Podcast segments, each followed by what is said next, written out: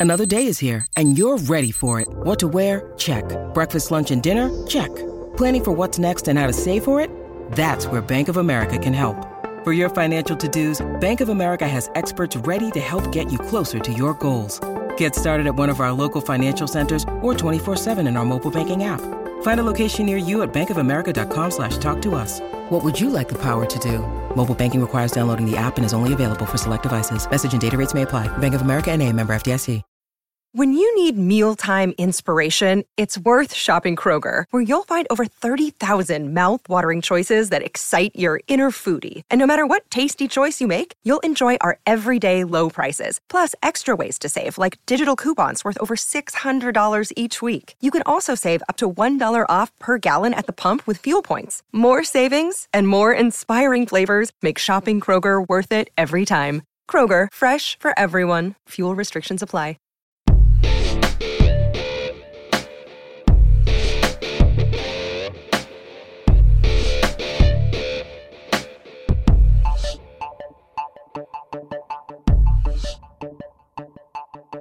Hey, Ray. Yo. There is a chance that this episode we're discussing may not have ever happened if there were an architecture firm called Mason, Wright, and Waters. Do you explain, dear Marcus.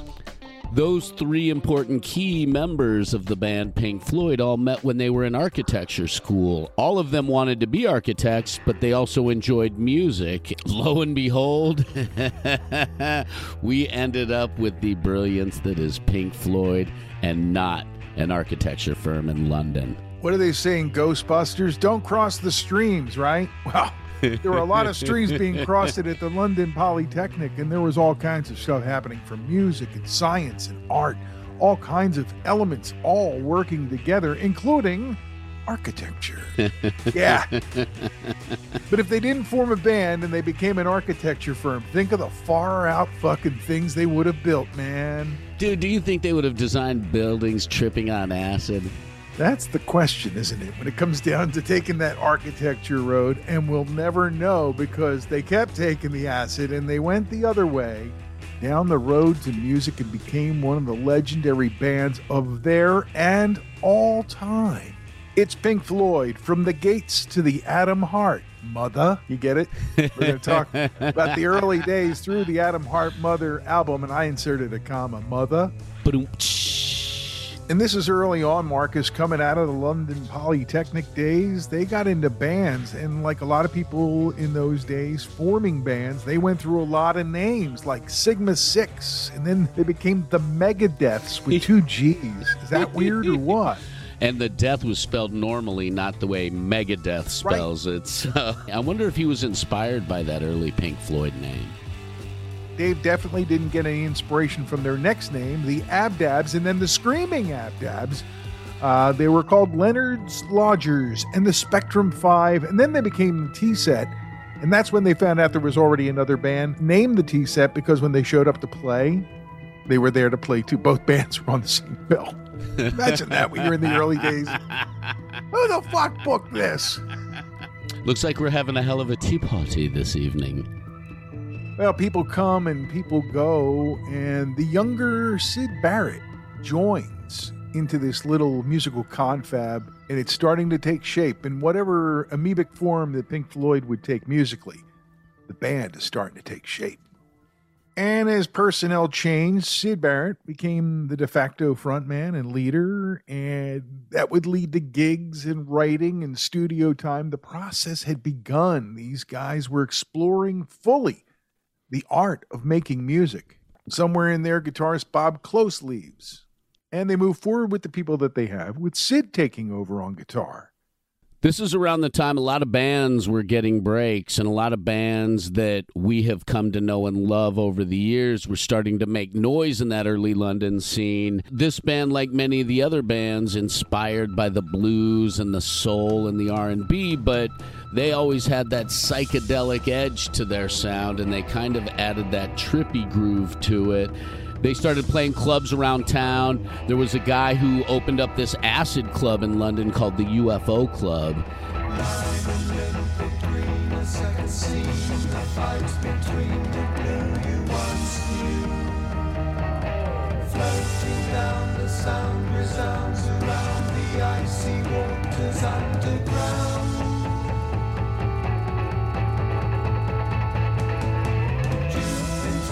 Saturn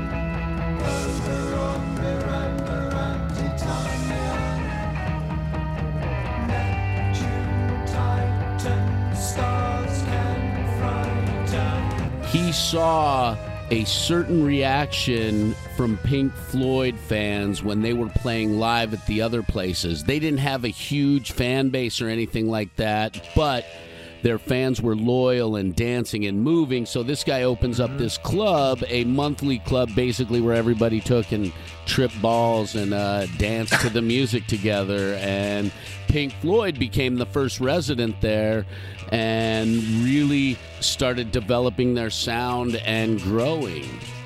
They've been already playing places like the Marquee Club, right? Yes. But this kind of became one of their places that they could go to. And they would also add to that list Mothers, where some legendary recordings would be made live. And also, their light show developed at the UFO Club. There was an architect named Mike Leonard who was designing laser light stuff, and he would try it out at the clubs during their performances to go in sync with the music. And he's the guy who helped figure out how to sync the moving lights with the music. Think about it, it was happening in multiple places San Francisco, New York, London, different cities where this new vibe, where it was a visual presentation as well, was beginning to happen all over the place. that early sound of theirs seemed to be more of like a psychedelic pop sound as they were still learning their instruments and learning each other. Instead of taking a massive left turn, it seems like they took a big, slow, hard curve. Their sound developed and ended where it is. You mean it was progressive?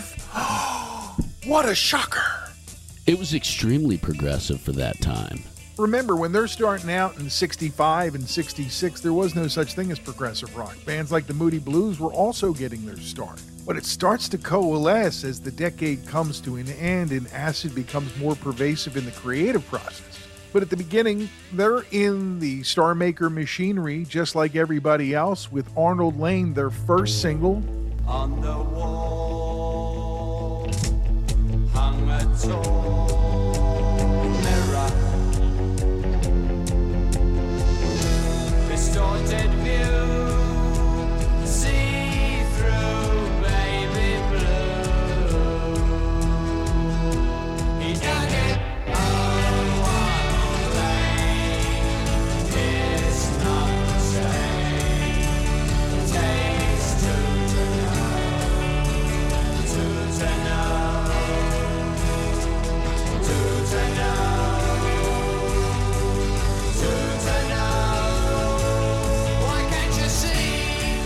Singles were still the thing. It was the 60s, Marcus. Underground radio in the U.S. hadn't yet been born. My son got to watch that video as I was preparing for this episode, and he was like, What's going on in that video, Dad? Those guys are weird. It's hard to say, son. We're not on three tabs of acid.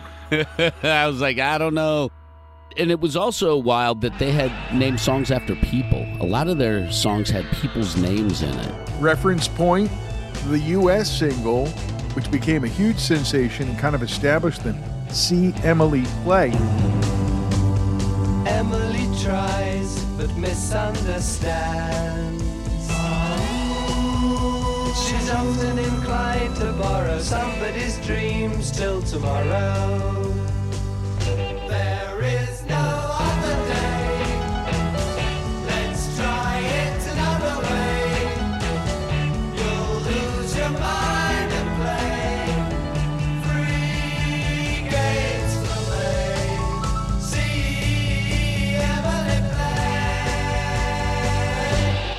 That album, Pipers at the Gates of Dawn, includes Astronomy Domine.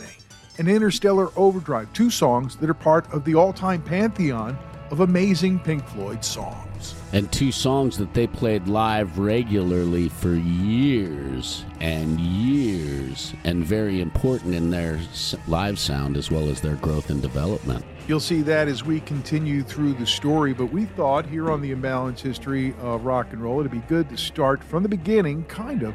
It comes together pretty quickly because the intention is there by the guys. They want to be a band and they want to make music, and the opportunities were plentiful. It's Pink Floyd from the Gates to Atom Heart, Mother, on the Imbalanced History of Rock and Roll, brought to you by the good folks at Boldfoot Socks. Check them out at boldfoot.com and by Crooked Eye Brewery in the heart of Hatboro, pouring the cure for what ails you since 2014.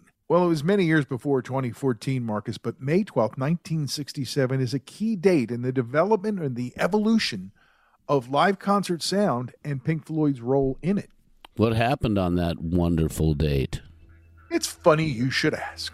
At the Queen Elizabeth Hall on London's South Bank, Pink Floyd performed that day, and it was the first show where they set up a quadraphonic PA, which would become a regular part of their shows and tours throughout the Pink Floyd years into the Roger Solo show, still to today.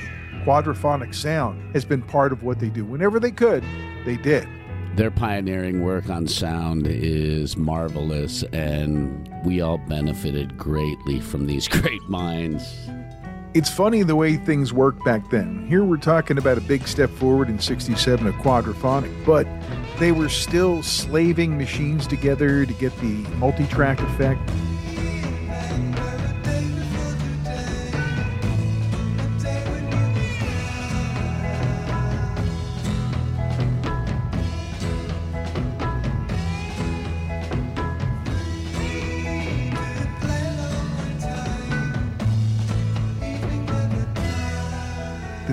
Also not preserving things in the way that they would later do. Bands learned to archive things and save things. Emily Play uh, was recorded a few days after that quadraphonic sound PA thing at Sound Techniques, and a lot of the details are lost in the EMI paperwork archive and some of the tapes. They say the original four track master tape was either wiped or misplaced. Wow. It's a legendary song, right? hmm I'm going to say it was accidentally wiped, most likely. When they put it on the Relics compilation years later, they had to reprocess it in the brand new then duophonic stereo. They had to treat it that way before they had the kind of uh, techniques that they can do in digital now. Wow. Technology has come a long way. Now, there's a story that Syd Barrett wasn't happy with the way it all came out and really railed against putting it out at all. Now, in the mix at that time, there was a guy named Norman Smith. He was an EMI guy and a producer, and he speculated that Syd was actually afraid of commercial acceptance, which, if you're a record label, it kind of runs counter now, then, and for all time to what your point is. You know, yes, you have to a certain degree accept you're going to be commercialized if you're going to get widespread acceptance of your music and your art. Now, I got some information that I never knew before, Marcus, and you and I learn stuff all the time doing this podcast. David Gilmour had come to the sessions. hmm At Barrett's invitation, Syd and he were friendly, and he could already see the changes in Syd. And really said years later that uh, I'll go on record as saying that that was when he changed. Gilmour would be partnered with him in a way that I didn't realize, and we'll talk about that as we go through the albums.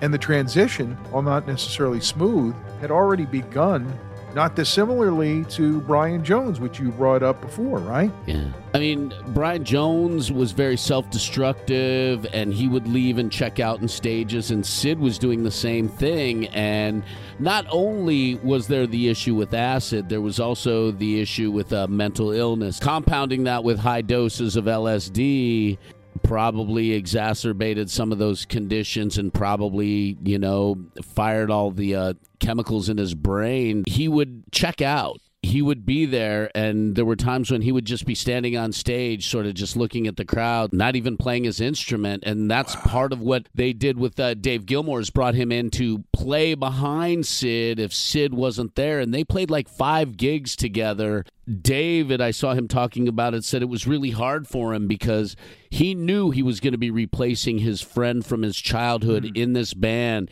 He knew that his good friend, who was a happy, wonderful, warm child, was going through this drastic mental change. The fact that he was struggling so hard and he would check out, David really had a hard time with this, but he knew that this band was something special and that they were going to go on. For the sixth gig that David Gilmour was playing with Syd Barrett in Pink Floyd, they were on their way to get Syd, and they were like, Do you think we should get him? And they were like, Nah, let's not. And they left him and they played without him on that sixth gig that David Gilmour was supposed to play with Syd, and they just left him. And from there, they just kind of left him behind. And eventually, Syd figured it all out. But because he was so in and out, it took him a while to figure it out. Marcus, they could have called the album A Saucer Full of LSD because that's kind of what everything was based around and what was going on. And that's the album where Gilmour starts to contribute more and Syd starts to step back. Not unlike when Brian Jones stepped back in the Stones on Beggar's Banquet and Mick Taylor began to do more. So that's kind of where they start to take that turn that you're talking about, that big curve. And by then, though, think about what was going on by then in the late 60s, the progressive bands that were already turning. And we could do that whole, put it all together on a timeline at some point, buddy, and just talk about it. Mm-hmm. But I think we're looking at a situation here where Pink Floyd is helping to really torque it and put it into another gear. And of course, they arrive early. they get there before most everybody, including some of the bands who would be the big psychedelic heavy hitters. And songs like we talked about before, like Astronomy and Interstellar and Set the Controls for the Heart of the Sun, are all part of the profile they're building as a band. Pink Floyd taking flight, if you will, sadly, with Syd Barrett left behind. It almost seems like that was supposed to happen with Syd Barrett. You know, it's it's it's almost like the fate stepped in, and I I don't know if that's the right way to describe it, but Some crazy but fates, it's man. you know it's some crazy fate shit. anything that would be a normal experience and take it all kinds of different places. And, and it wasn't good for Barrett. Nobody has ever said, oh, he was fine with all that. He wasn't. And it took him places that he didn't come back from. And it leads to his return briefly in the story in the 70s when they're making uh, Wish You Were Here. But, you know, they're getting around to it, Marcus. The decline for him was steep. And the last song, his final track as a member of Pink Floyd, the Jug Band Blues, is chaotic and imbalanced. It's him at his departure point from Pink Floyd.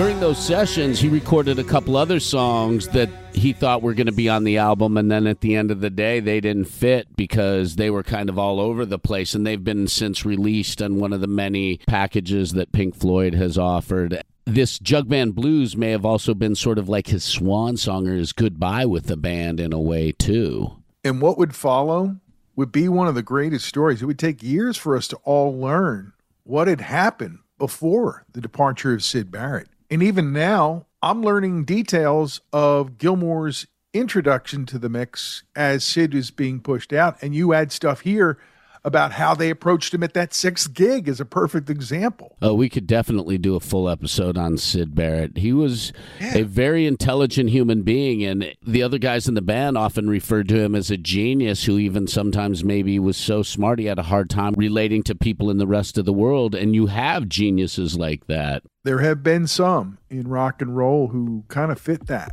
but Syd probably the most famous or infamous amongst them. What do you say we take a pause for the cause, have a brewski, change up the socks, come back with more, ironically, which is the name of the next project from Pink Floyd here. Sounds good. It's Floyd from the gates to the Atom Heart, mother, on the imbalance history. We'll be right back. Is that an Oxford comma you keep using, Ray? Hello, Pantheon podcast listeners. Christian Swain here to tell you more about my experience with Raycon earbuds. Our family now has three pairs of Raycon earbuds around the house, and my wife just grabbed a pair of the Headphone Pros to replace some headphones from a company that was double the price. And yes, she loves them. Now, if you haven't pulled the trigger on a pair of Raycons, or even if you have, but you're in the market for another pair because they're just that good, well, now is the time to check them out because they just launched their upgraded model of the best selling everyday earbuds. With Raycon's upgraded everyday earbuds, now you also get active noise cancellation, ergonomic design, and multi point connectivity that lets you pair with two devices at once. New quick charge function, three customizable sound styles, plus awareness mode. Available in a variety of vibrant new colors to complement any and all skin tones. I even have a pair of earbuds in a cool green color. I have tried just about every earbud known to humankind, and these Raycons are fantastic. Seriously, if you've been wanting to check out Raycons, there truly is no better time. You're going to ask yourself why you didn't check them out sooner, and Raycon offers a 30-day happiness guarantee. So, what are you waiting for? Go to buyraycon.com slash Pantheon today to get 20% off your Raycon order, plus free shipping. That's right, you'll get 20% off and free shipping at buyraycon.com slash Pantheon. Buyraycon.com slash Pantheon.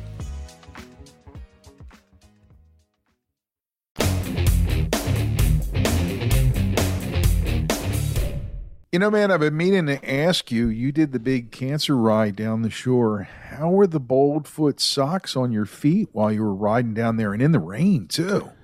Tell you what, those Boldfoot socks were tough in the inclement weather.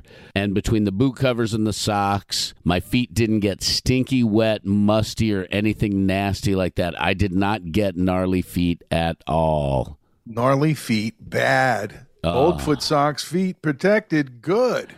Seriously, they felt great. They wicked the sweat out of me because we were riding and we were riding at a good pace. And Only the socks are going to wick the sweat out of you, buddy. That's all I want to say. and, you know, that's one of the things they're really good at.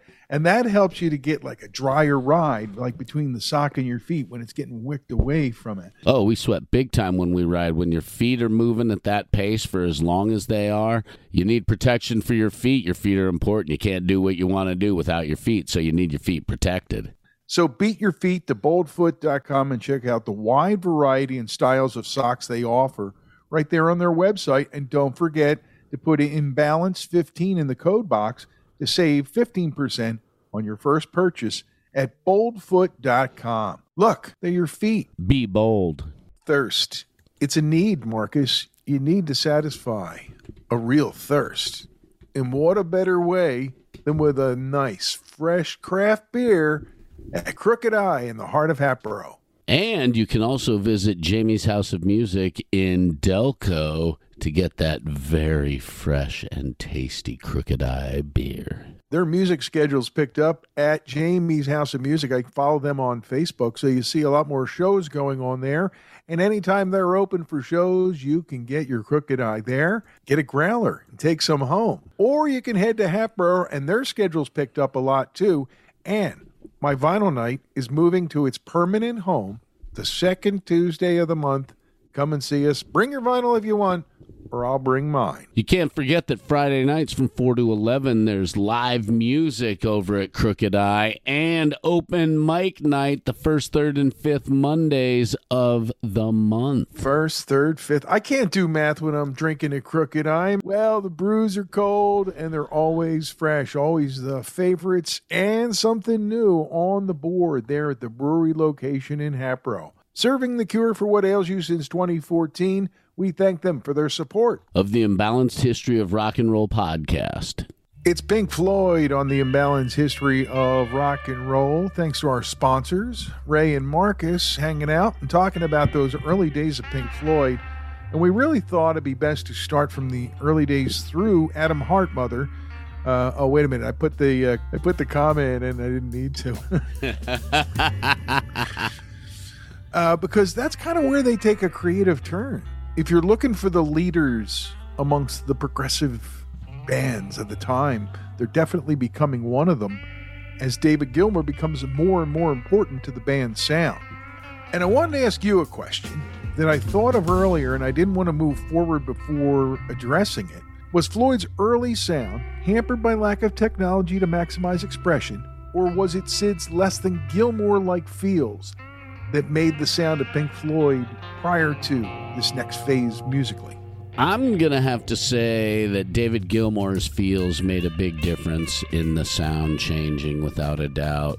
I don't know if Syd had lack of feel compared to David Gilmour, but his feels seem to be checking out a lot more and he seemed to be losing his feels because of his mental illness Come, I've misplaced them. Exactly hasn't mom have you seen them have you seen my feels i can't I find them anywhere. You're But- always losing the feels. What's wrong with you? Shit. a Monty Python skit right here. I think David Gilmour really connected with Roger Waters and Nick and Rick. What you know, all, Right. I think the four of them really gelled as a band. The impact of Syd going the way he went made them tighter as a band and it almost in some ways made them even more determined to succeed because their management at that time thought that the band would fail without Syd and they were like oh yeah I think Boy, I they guess that really guy felt hey, stupid. yeah I'm sure they did but I think about it I think it really pulled them together tighter as a unit and it, it added that determination that really pushed them forward to take that psychedelic sound to the next level plus having some psychedelics in your system doesn't hurt us all when you're doing that For palpable evidence of that, you fast forward a little bit to the video live at Pompeii, and oh man, you could tell. Um, but before they get there, they go to their third album, which is also uh, their first soundtrack album. Soundtracks would continue to be part of what they do, but here, More is really a Pink Floyd album, and it gives them a chance to explore and they, they use hypnosis for the cover and everything. So obviously, the people making the movie got it. It's their first without Syd, which I guess could have been a little bit scary for everybody. And they begin to take steps, which we were talking about, that take them beyond the identity taken from uh, Pink Anderson Floyd Council and move into that psychedelic groove. yeah but the more album's got a couple of rockers on it and it's got a couple of soft songs it's It's all there. It's all there. All the elements are there. True, but this album seemed to be a different step for them because it wasn't done like a typical soundtrack. They kind of did the music as if the music was part of the movie instead of being a background type of music. Wow. Uh, the the director was a somebody named Barbet Schroeder, and they were a big fan of the early Pink Floyd sound, like those first two records. Art, man. it, it attracts art, you know? Yep. But you know, you got songs like Cirrus Minor, the first song that has a lot of feel, and they actually have a song on side two of the album called Main Theme that are, you know, things that are dramatic themes, Spanish piece, things like that that are that are a little bit of a give to try to make it work for uh, this guy who wants to make the music part of his movie, right? But you mentioned rockers. Ibiza Bar is one that grabbed us both, and it's like, wow, that's very different for everything they've done so far. And that and the Nile song are the two big rockers Yeah. on that record, and I really like the Nile song a lot.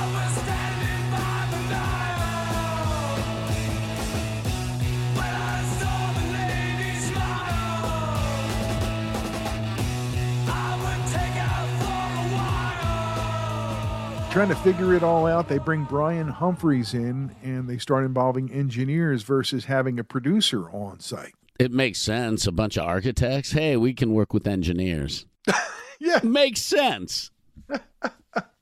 And More is the first album that they released on Harvest Records, which would become a famous label through the 60s and the 70s. Their next record, though, very, very ambitious to do a live album for a relatively new band, but there they are putting together Ummagumma. By the way, ummagumma is a slang term for having sex. Tell me something I don't know, mate. It's the Cambridge slang. That's the pretty widely held version, but the guy who worked for them, his nickname was Emo. Mm-hmm. Not like Emo Phillips, his name was Emo Moore. He said, I'm going back to the house to get some ummagumma. And he said he made the term up himself, but it is kind of known in the Cambridge area. We, we did our research, folks. This is what we do. You know? I made a note about Ummagumma to say basically, in a manner of speaking, the band was just fucking around on this album, their first double album. And this is where Mothers becomes part of the equation.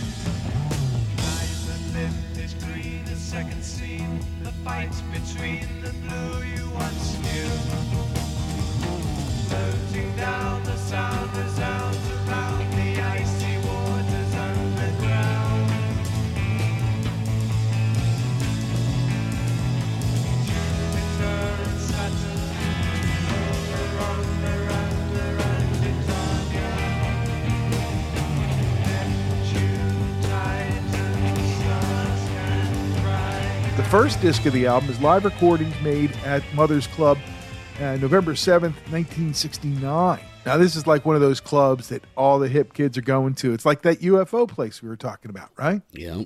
So, by recording these shows, Marcus, they're putting together on one disc of Ummagumma what I would consider to be the perfect live album from those early days, even managing to work careful with that Axe Eugene onto disc one, which had been a B side, that which became a fan favorite uh, while they were playing live. And let's make it clear, folks, they're putting their fourth album out, and at that point, they'd had some airplay, but they were becoming a huge band, not unlike Black Sabbath, who was about to follow, right? On their own terms, musically and artfully, and doing their own thing and building a following with some airplay. Some.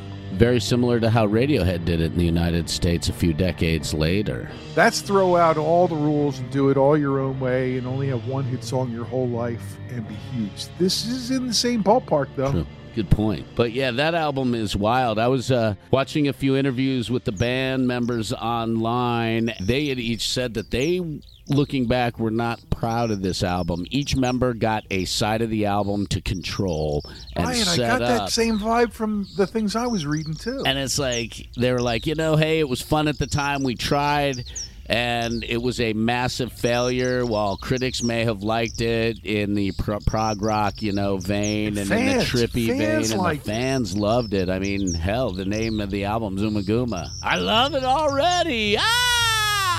They sold a million fucking copies, man. It's unbelievable. But There's a couple other things about this album, though, that you need to make notes of. The first is the picture within the picture within the picture, the Droste effect. and that's uh, part of the design that Hipgnosis did. Also, look at them in all their different little pictures within the pictures, Marcus, because that's the last time you're going to see the faces of Pink Floyd on any of their albums, ever. And I think that female in the mo- in the album cover is Gigi, the model. Don't know. Research department. I have a factoid about Ummagumma. There is a dragonfly species named after this album. The Get out of here. I swear, the genus is Umma, a damselfly, and Ummagumma is the name of the species that they found or named after the album. You learn shit every day if you listen to this podcast, I'll tell you that. All right, wait a minute. Ding, ding, ding. Hold on, wait a minute. Since we're in the science department, Marcus, going to talk about the, the award for the funniest song title on Ummagumma, which is one of the funniest album titles of all time. Several species of small furry animals gathered together in a cave and grooving with a Pict. That might be the longest song title ever, too. Oh man. And you know what's really weird to think is a lot of this really out there shit was going on right there in the EMI Abbey Road studios where so many stayed and stuffy things had been done. Well, not much has happened here since the Beatles played on the roof. You know, but here they are in '69 when all this other shit's going on.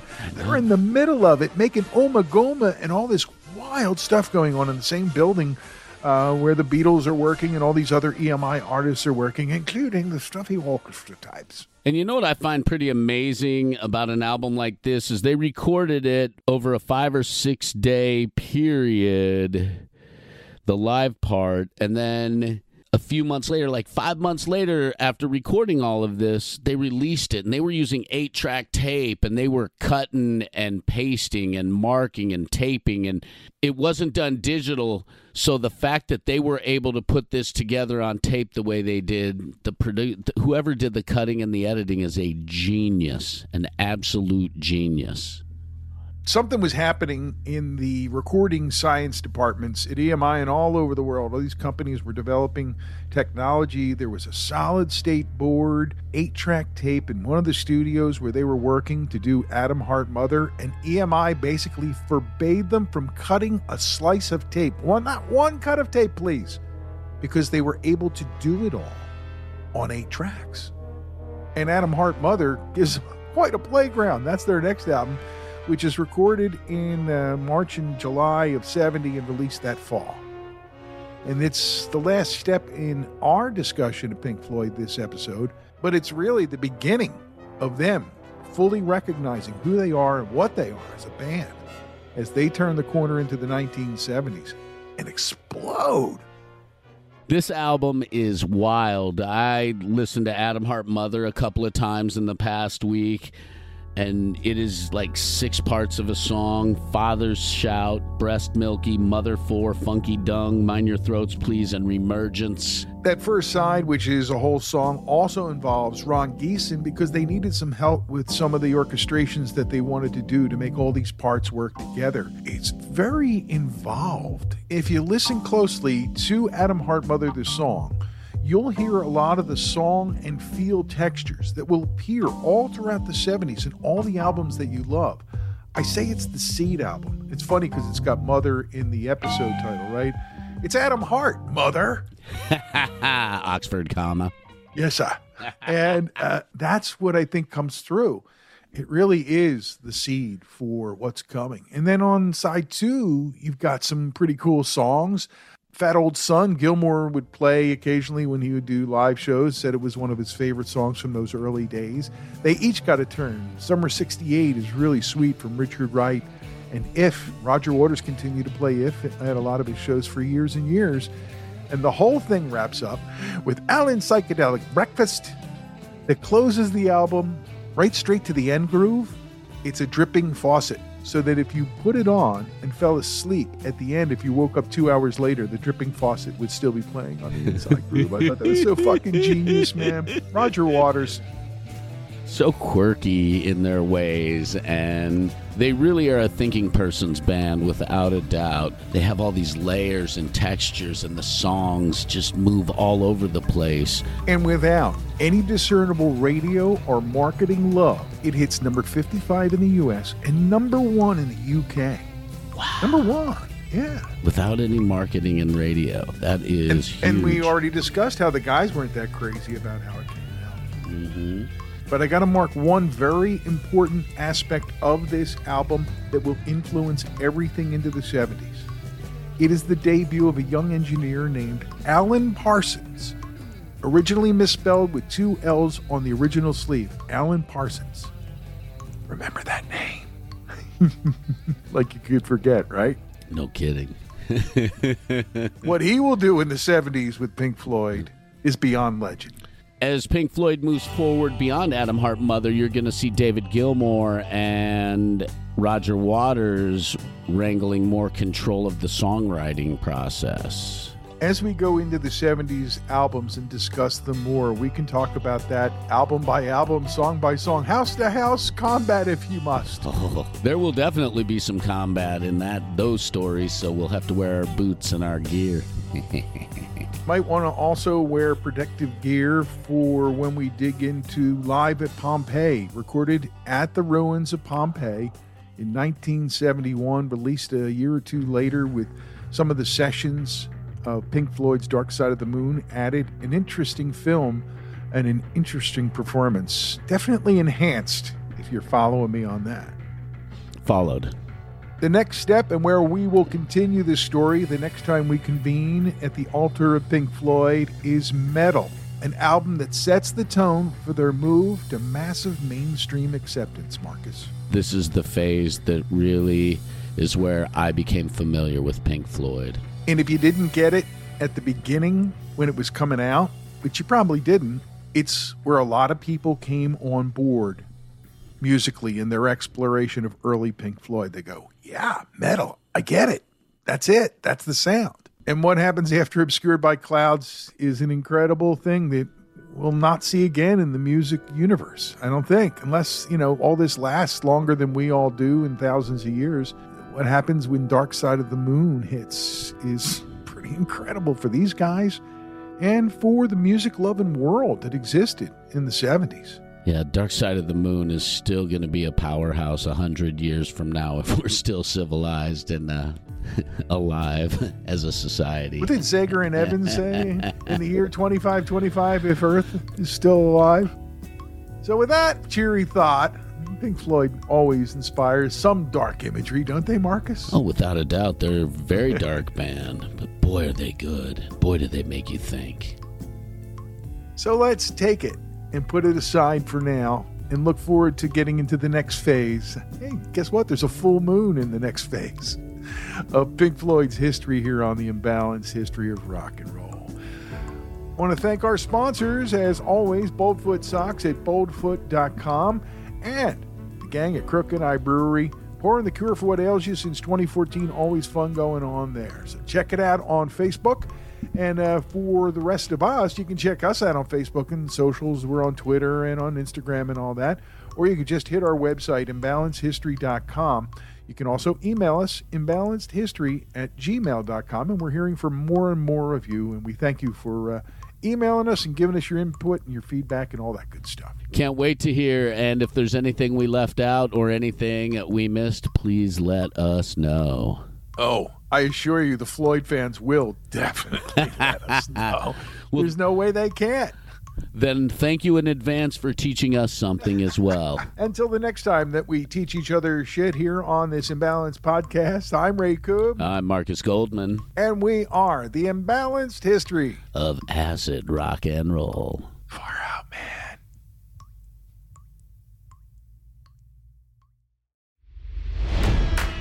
It's NFL draft season, and that means it's time to start thinking about fantasy football. FantasyPoints.com features industry leading experts and prognosticators using proprietary hand charted data to help you score more fantasy points. FantasyPoints.com is the place to go for whatever kind of fantasy football you play. Whether you play fantasy football, daily fantasy sports, or do a little bit of everything, Fantasy Points has the meticulously researched content to guide you to victory. And why wait for the fall? Fantasy Points also covers the new spring football league, the UFL. Join the guru, John Hansen, Scott Barrett, Joe Dolan, and other massive names in the fantasy football universe with an exclusive offer. Use code Pantheon for 15% off any fantasy points package, including the all in package, with access to every article, tool, and data nugget that Fantasy Points has to offer. That's fantasypoints.com and code Pantheon for 15% off at Fantasy Points. Fantasypoints.com, code Pantheon. Score more fantasy points.